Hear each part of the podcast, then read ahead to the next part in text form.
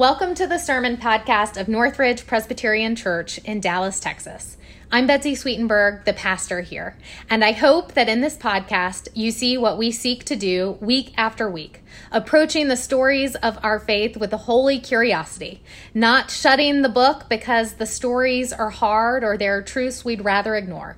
Instead, approaching scripture, trusting that God will meet us there, full of grace and truth, teaching us something new about how we are to live in this world God so loves. Pour out your Holy Spirit, O God, and prepare our hearts to accept your word and what you have to say to us today. Silence in us any voice but our, your own, that hearing we may also obey your will, through Christ Jesus our Lord. Amen. Today's scripture is the story of Jesus and the Samaritan woman. It is quite lengthy. It's a wonderful story, but very long. So I will be paraphrasing a little, a lot of it, and reading just a little. But I encourage you to read the full story this week when you have time. At the start of our story, Jesus has just left the city of Judea and was on his way to Galilee with his disciples.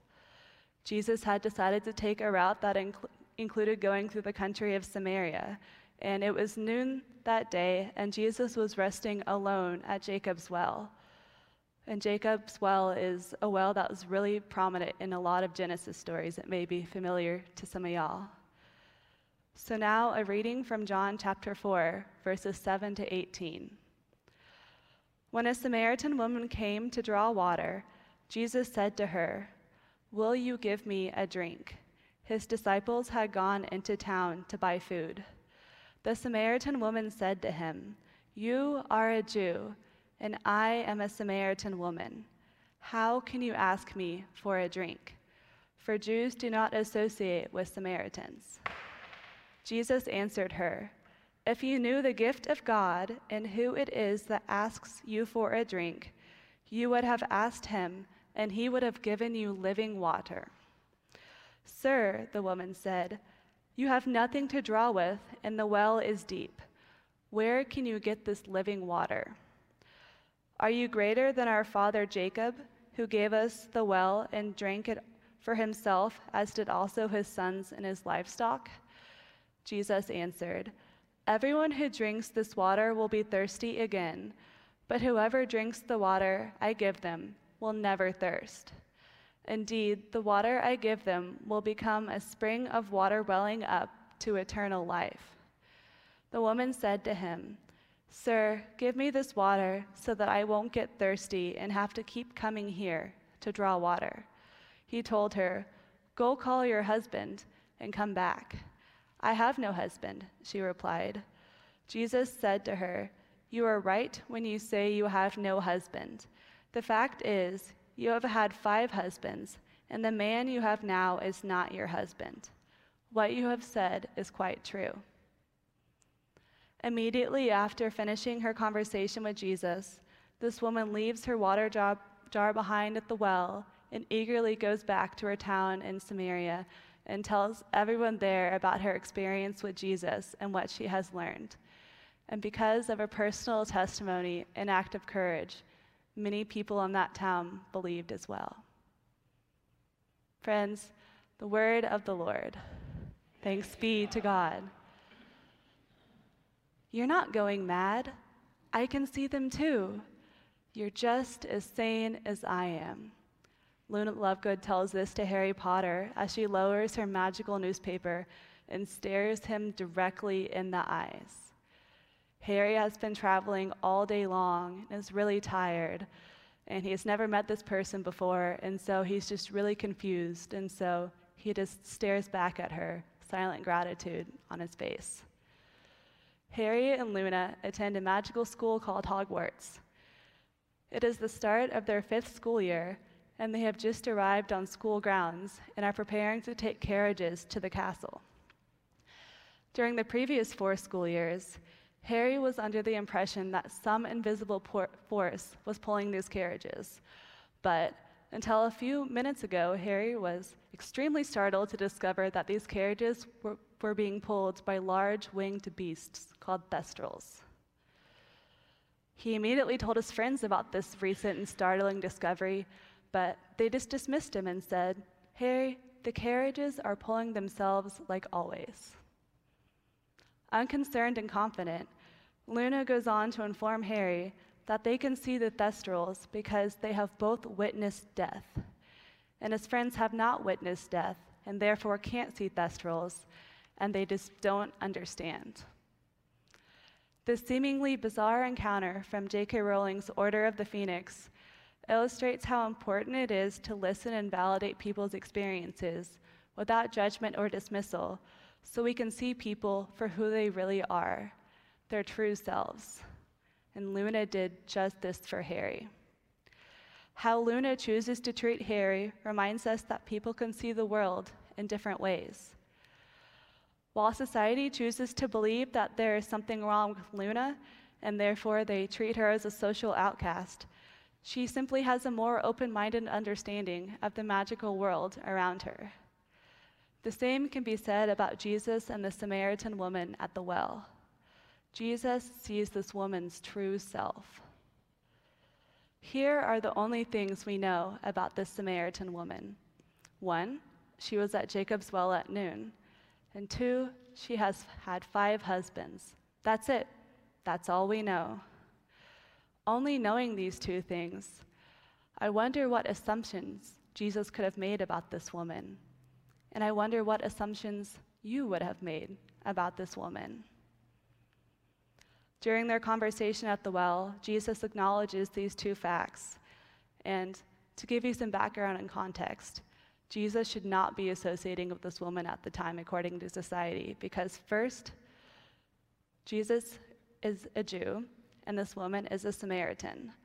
Jews and Samaritans were major rivals because of their differences in culture, tradition, and worship practices. Major rivals like UT and A&M or the Dallas Cowboys and the Philadelphia Eagles. Generally, Jews and Samaritans did not speak to each other or associate each with each other. Secondly, historically, this woman's sexuality has been interpreted as a morally loose, whatever the heck that means. I think that's an unfair and inaccurate inter- interpretation of this woman, and here is why. At that time, men controlled society a lot and treated women as mute property without voices, opinions, or agency. So there could have been a lot of different reasons why this woman was married five times. She could have been divorced or widowed or abandoned multiple times. Either way, it is clear that men have disappointed this woman multiple times. So, keeping all this in mind, imagine what it was like for Jesus, a Jewish man, to approach this woman and speak to her. Imagine that impact. But being who he is, Jesus does not care at all. Jesus does not care what society or the customs of his day have to say about his interaction with this woman so much so that he ignored all of it. Um, and, he had see, and he sees this woman in a way that no one has ever seen her before, including herself. Jesus broke down the socially and culturally constructed barriers of gender and ethnicity that were restrictive and harmful for this woman.